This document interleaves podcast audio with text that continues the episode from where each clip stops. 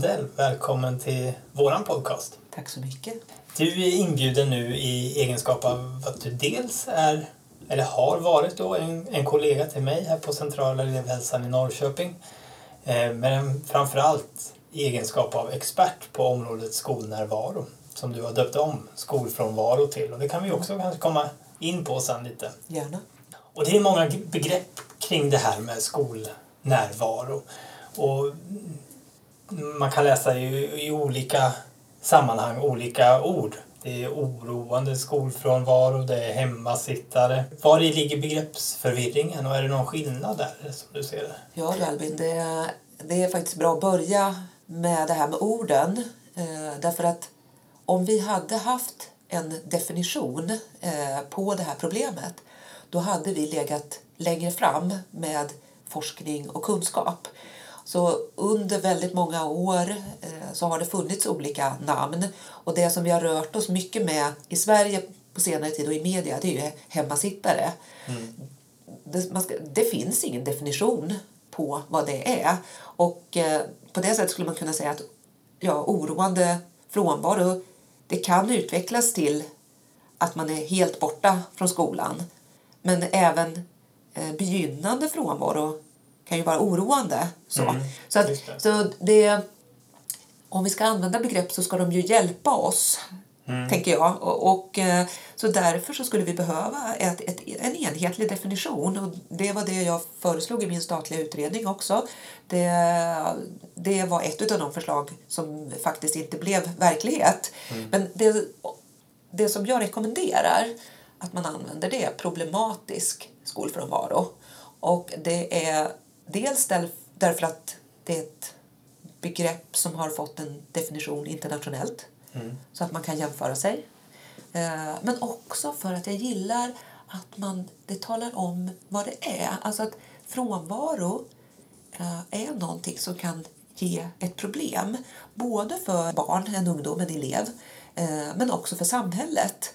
Och det här är lite också olika när, hur mycket frånvaro som krävs för att mm. det ska bli problem. Ja. Eh, så att vi behöver, tycker jag, prata om problematisk frånvaro och tänka i termer av ett larmsystem.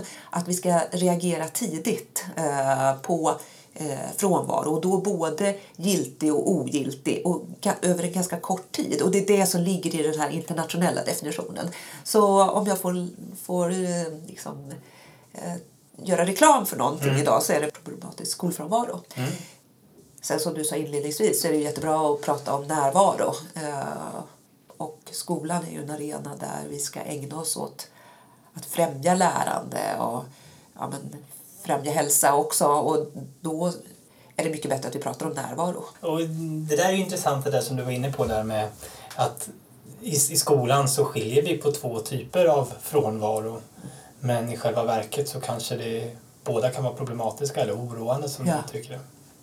Så det, det är någonting jag tar fasta på ja, ja, ja. Eh, därifrån. Men hur kommer det sig då att vi har frånvaro i den svenska skolan? Vi har ju lag på att alla barn i grundskolan ska vara i skolan. Ja, ja det där vi skulle kunna använda tio poddavsnitt egentligen till att, till, till att diskutera varför har vi skolfrånvaro. Men jag, jag tycker det är intressant för när jag startade den statliga utredningen 2016 så, eh, så var jag hos frisören och eh, så berättade jag om det här uppdraget och hon förstod, hon förstod inte vad jag pratade om då. Så, vadå skolfrånvaro? Du menar, du menar när, när elever är sjuka? Ja. ja, det kan de vara. Men vad menar du? Menar du skolk? Eh, och under de här åren då, sen utredningen startade, om vi ska ta det som en hållpunkt, så, så har det hänt väldigt mycket. Folk pratade inte så öppet om det här. I, inte alla i alla fall, men du som eh, nästan varje föreläsning så kommer det fram också alltså lärare som berättar om att deras eget barn har skolfrånvaro. Mm. Eh, Medan förr om jag till exempel var på en middag så kunde det i slutet när jag satt ja, någon person gjorde sig kvar, liksom, mm. dröjde sig kvar ensam med mig. Så, du, jag har en, eh, en släkting. Mm. Uh, och så ville man prata om den här släktingen eh, som då inte gick i skolan och hur orolig man var. Mm. Så, att, så någonting har hänt men det, vi har inte kunskap än för att säga att va, varför det har blivit så här. Va, va, hur kan det vara så att elever är borta från skolan fastän det finns skolplikt? Hur, hur kan man gå under radarn så mycket ja. som man fortfarande gör? Men det låter ju på dig lite som att den här skambiten lite har försvunnit. Ja. Ja. Ifrån vårt samhälle i alla fall. Att man har ett barn som inte går till skolan. Man kan i alla fall, man pratar om det nu på ett annat sätt och det är ju bra för att de här föräldrarna kämpar ju oerhört mm. mycket. Eh, så att om de i alla fall inte behöver dölja problemet så är det ju bra. Mm. Men sen vill vi ju kunna göra någonting åt eh, problemet också. Och här skulle vi behöva både mycket mer forskning på hur kan man förstå det här utifrån ett samhällsperspektiv.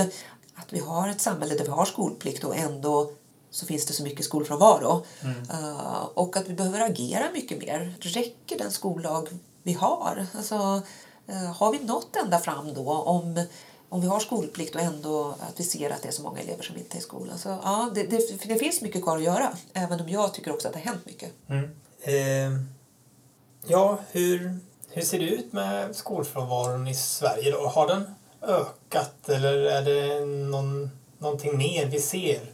när det är fler som stannar hemma? Eller hur, hur, hur ligger landet ur ett forskningsperspektiv? Då? Nu har jag suttit där och sagt att, att det ökar och det är inte bra att vi inte har en regelbunden nationell statistik. Vi har det på andra samhällsproblem som ja, arbetslöshet och sjukskrivningstal och sådär och det vore helt naturligt att ha det även på skolfrånvaro det är som ett styrmedel men också för att det som ges uppmärksamhet, alltså det, ja, det man efterfrågar, det får uppmärksamhet. Och alla skolor samlar ju in varje dag, varje lektion, så mm. registrerar de om en elev är eh, på undervisningen eller inte.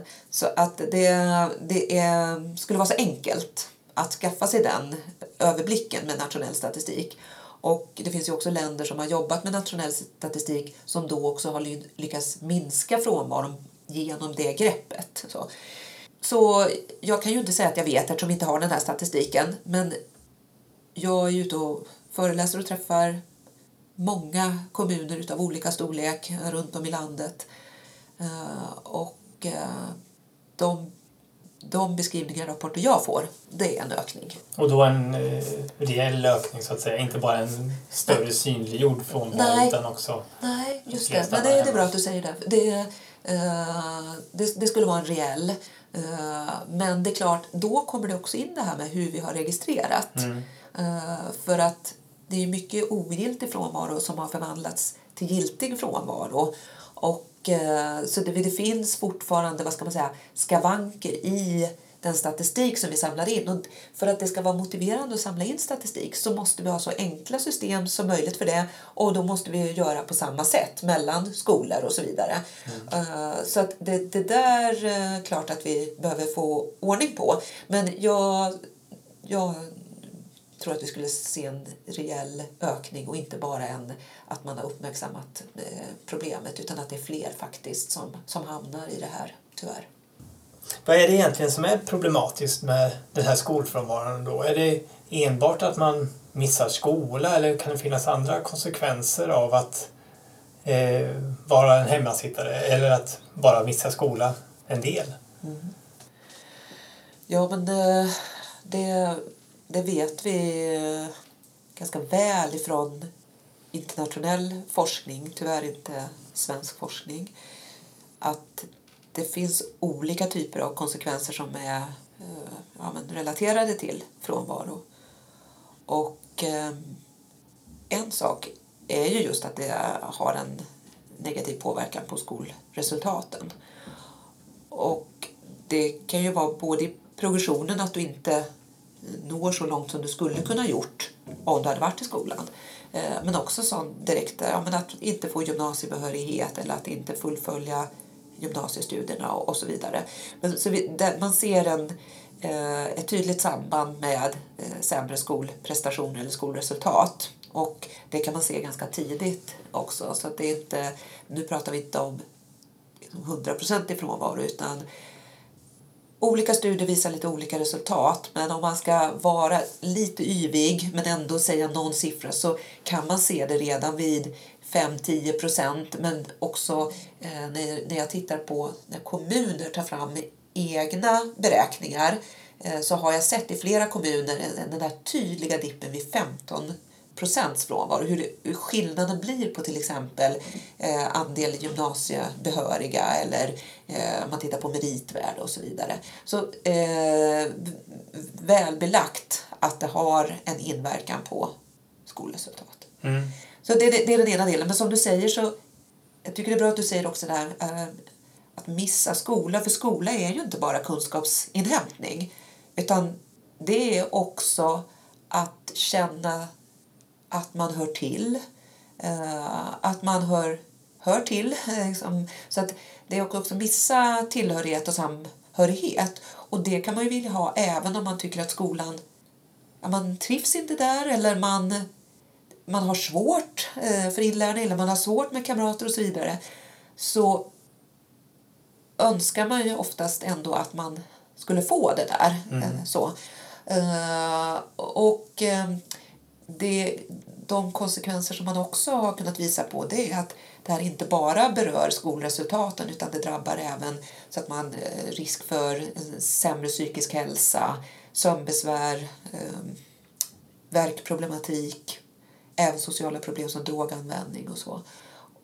Och, och de här sakerna som jag säger nu med psykisk ohälsa, droganvändning och så, det, det är förstås också faktorer som kan vara orsaker till frånvaro. Att det mm. går åt båda hållen. Så.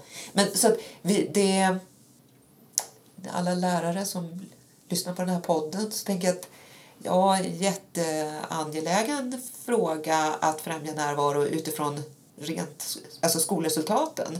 Men att det förstås är det är också ett samhällsproblem när man ser på vilka andra konsekvenser det kan leda till mm. Eh, som inte bara är skolresultat. Så. Sen har jag upptäckt någonting när jag på mina skolor då, eller vad vi ska kalla dem. Ja, att Det finns det finns faktiskt elever som är frånvarande från lektionerna men som fortfarande är i korridorerna på skolan. Ja. Alltså att det, skola är något mer ja. än, än, bara undervisningstillfälle för barns utveckling eller vad man ska säga.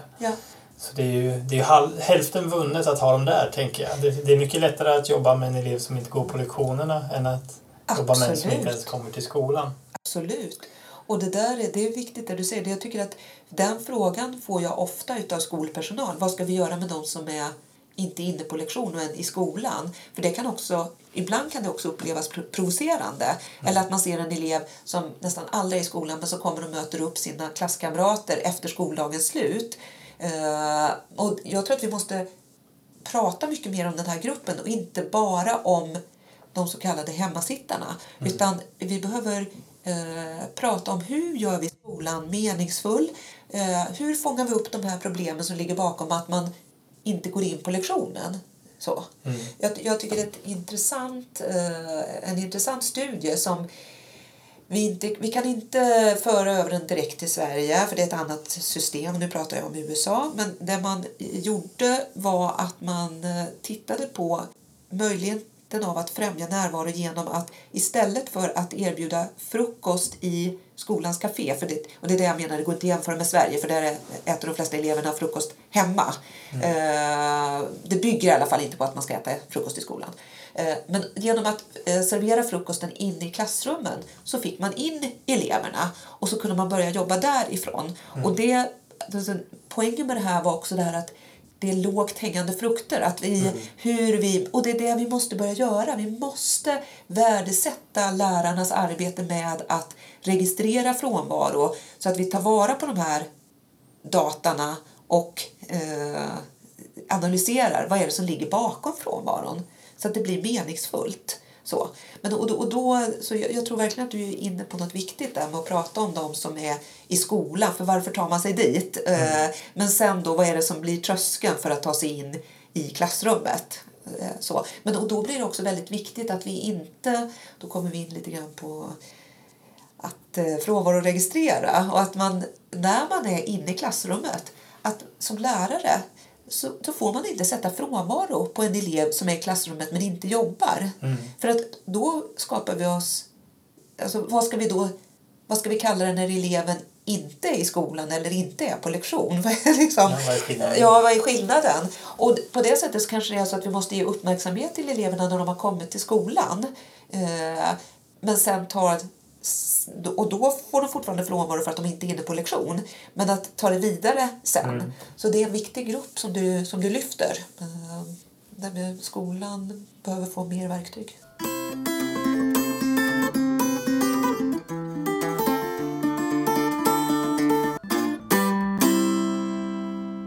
Ja, du har ju en unik inblick i att du har träffat så mycket lärare i vårt land och i olika kommuner och sådär. Vad är, vad är ditt samlade intryck av vad lärarna tänker och tycker om det här med elever som stannar hemma eller som inte kommer på lektionerna eller som har ströfrånvaro eller vad vi väljer att kalla det? Jag tycker att skolor generellt är mycket mer på tårna nu. Vill, vill ta reda på hur jobbar vi med att främja närvaro. Sätter igång arbeten med att främja närvaro. Och eh, jobbar med att få med sig vårdnadshavare och sådär. Så det, så det är min bild. Att det pågår det är mycket arbete som är bra. Eh, och att vi behöver stötta upp det från ja, föräldrars sida, från civilsamhällets sida, från socialtjänst, barnpsykiatri och så. Alla vi måste in och hjälpa skolan. Eh, men jag tycker det skulle vara intressant att kunna besvara din fråga mer med någon undersökning. Hur upplever, hur påverkar det lärares arbetsmiljö med att det är så mycket frånvaro? Eh, För jag tänker att det, det påverkar motivationen att förbereda en lektion, att genomföra en lektion, att det tar väldigt mycket tid att ta reda på orsaker till frånvaro, att söka elev och föräldrar, att eh, kalla till möten, komma till möten och så vidare. Eh, och också tror jag en, eh, en frustration kring att se att den här eleven skulle kunna utvecklas mot utbildningens mål på ett mycket starkare sätt om eleven fanns i skolan och vad ska jag göra åt det? Så jag tror att det också väcker mycket frustration. Men, men jag har inte det här i liksom någon undersökning och det skulle ju vara intressant. Det finns inte mycket men det finns någon enstaka undersökning som också visar att lärares sjukfrånvaro, att det finns ett, ett samband där, ett positivt samband med också elevfrånvaro. Så att när en är högt, alltså när sjuk, lärarnas eh, frånvaro är hög så är också eh, elevernas frånvaro hög. Och men, men det där skulle vi också behöva titta på mer. Men för det här att jobba med närvaro är också ett sätt, tror jag, att förbättra lärares arbetsmiljö. Ja. En annan fråga som kanske är intressant att ställa när jag har, har dig på tråden här är ju att eh, få höra vad, vilka är de här eleverna som inte kommer till skolan eller som har den problematiska skolfrånvaron. Eh, en naiv person tänker kanske att det är de, som har det svårast eller har börjat med andra utanförskapsbeteenden eller så. Men det kanske inte är den, den hela sanningen, eller vad, vad säger jag, ska, du? jag måste nog svara på flera olika svar. Uh, men, och det ena är att det är otroligt viktigt att skolan, och däribland lärare, har klart för sig att det är sällan bara en orsak till frånvaro. Och jag får nästan alltid den frågan av journalister. Vad är, vad är de tre vanligaste? Eller vad är, vad är den vanligaste orsaken till frånvaro? Och jag brukar konsekvent låta bli att svara på den frågan. För att det, det är det enda svar som kan hjälpa oss det är att förstå att det är oftast flera olika faktorer. Och de här är ofta från olika områden. Så att det är både eh, faktorer från inom skolan som spelar roll, eh, hos eleven, eh, sårbarheter hos eleven eh, och sen sociala faktorer indelat i familj och kamrater. Så, så att om man vill komma till rätta med frånvaro då måste man verkligen granska sig och se har vi undersökt på alla de här fyra områdena och inte bestämt oss i förväg. Och det är det man, det har man visat i jättemånga undersökningar att skolan och till exempel lärare är snabba med att säga att det beror på familjen eller eleven och familjen är lika snabb att säga att det beror bara på skolan. Så. Mm. Och då, då hamnar vi i en vad heter det, skyttegrav, alltså då, då mm. kommer vi ingen vart. Men sen då, om man ska gå in och titta på, för det som är fruktbart sen, det är ju för skolan att titta på de faktorer som man själv kan påverka. Mm. Man kan inte gå in och ändra en förälders Eh, civil status eller utbildningsnivå eller psykisk ohälsa. Det är ju inte skolans precis. uppgift. Men, och då kan man ju sen då titta på pedagogiska faktorer, organisatoriska faktorer, sociala faktorer, socialt klimat och så vidare. Så att inom sen skolans domän så finns det underfaktorer. Så. Mm. Och det tänker jag att jag inte ska gå in på här för det blir så plottrigt. Men, ja. men att eh, det, det jag vill skicka med är nog att det är att komma ihåg att ha hela paletten, hela bilden ja. ja. Mm. Mm. Så det, det korta svaret är att det är väldigt många faktorer som påverkar varför en elev inte kommer till skolan eller inte kommer till lektion då, om vi ska nöja oss med att ja. eh, dra gränsen där. Men vad är det som har effekt för närvaro ur ett eh, förebyggande perspektiv? Och vad kan man göra för skolan innan det här händer för att minska risken att ja. någon blir hemma? Ja. Ja, för, för jag kan bara backa och säga med det här med att betydelsen av att ha att veta att det är många olika faktorer som påverkar. Det ska vi använda oss av när vi utreder frånvaro, när vi tar reda på orsakerna. Men likväl så måste vi kunna någonting om de här riskfaktorerna när vi ska förebygga frånvaro. Och det, det roliga är att, eh, vi, att det faktiskt finns mycket forskning och att den inte är så himla eh, svår att sätta sig in i för det är sånt som ligger redan i, i skolans uppdrag eh, som handlar om hur vi jobbar med den sociala miljön, med eh, pedagogisk miljö, med fysisk miljö och så vidare. Och om jag skulle gå in där och ge några exempel så mm. Eh, och då blir det inte några sådana här eh, kioskvältare utan det, som jag säger, det är redan sånt som skolan har som uppdrag. Men jag tror att det är viktigt bara att komma ihåg det och se till att man jobbar systematiskt med det här så att man inte liksom slarvar bort det. Och då kan det vara, med socialt klimat så kan det vara att jobba med trygghet. Och då kommer ju, ja, och hur jobbar man med det? Och där är det ju inte så att vi kanske kan spesa det som ett recept att man ska jobba med det här och det här. Men exempel som jag har stött på är till exempel att ha strukturerade rastaktiviteter. Att det kan skapa trygghet. Mm. Eh, att ha bestämda platser i klassrummet även på gymnasienivå kan skapa väldigt trygghet. Eh, och att ha tydliga instruktioner när man ska gå ut och jobba i grupparbete. Att inte bara skicka ut en klass i grupparbete utan att man hjälper den här gruppen med att ha en ordförande, att ha eh, tydliga instruktioner vad det är man ska göra i grupparbete. Sådana saker kan förebygga frånvaro. Mm. Eh, också vet man att eh, demokratiskt klassrumsklimat och att man har både på skolan och i klassrummet eh, har regler som som följs. Så att de konsekvenserna man har satt för att bryta mot en regel, att de faktiskt infaller om mm. det krävs. Eh, det skapar, det skapar också trygghet och eh, tydlighet. Mm. Uh, nu, så nu är vi inne och pratar lite om ordning och reda i klassrummet, lite politiskt kanske. Men, men, eh, men också, i det här kommer också in delaktighet och med, alltså demokratiskt klassklimat Uh, där har vi också lite svensk forskning. De här, vikten av att elever får vara med och ha ett inflytande i frågor som berör dem och där, mm. det, där man inte lägger på ett vuxenansvar som de inte ska ha utan där de faktiskt får vara med och ge synpunkter. Uh, och rent konkret så tänker jag att det kan vara det här att man ger tillbaka en utredning av frånvaro, att man ger det till en elev. Det är att få bli delaktig. Det är så lätt att det här blir, delaktighet blir ett fluffigt ord. Och jag tror att vi varje dag måste bryta ner och fråga varandra i lärarkollegiet. Du, delaktighet. ge mig något exempel, eller jag vill ge dig ett exempel Mm. på hur jag har jobbat med delaktighet idag. Så att vi inte slirar över i att, att elever ska bestämma eh, allt och sånt som de inte mår bra av. Men att de får ha möjlighet att kunna påverka sitt liv eh, och kunna ta ansvar själva. Och det har, vi, det har vi sett och det vet vi ju på psykisk ohälsa också att det har positiv effekt.